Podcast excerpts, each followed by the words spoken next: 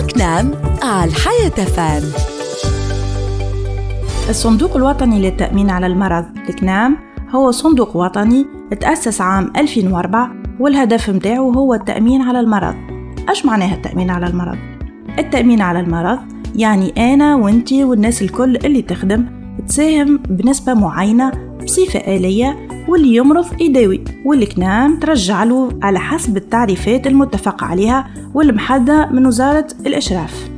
يلزمنا نحطه في مخاخنا اللي الهدف متاع الكنام هو هدف تكافلي واجتماعي بالأساس وعمره ما كان هدف مادي.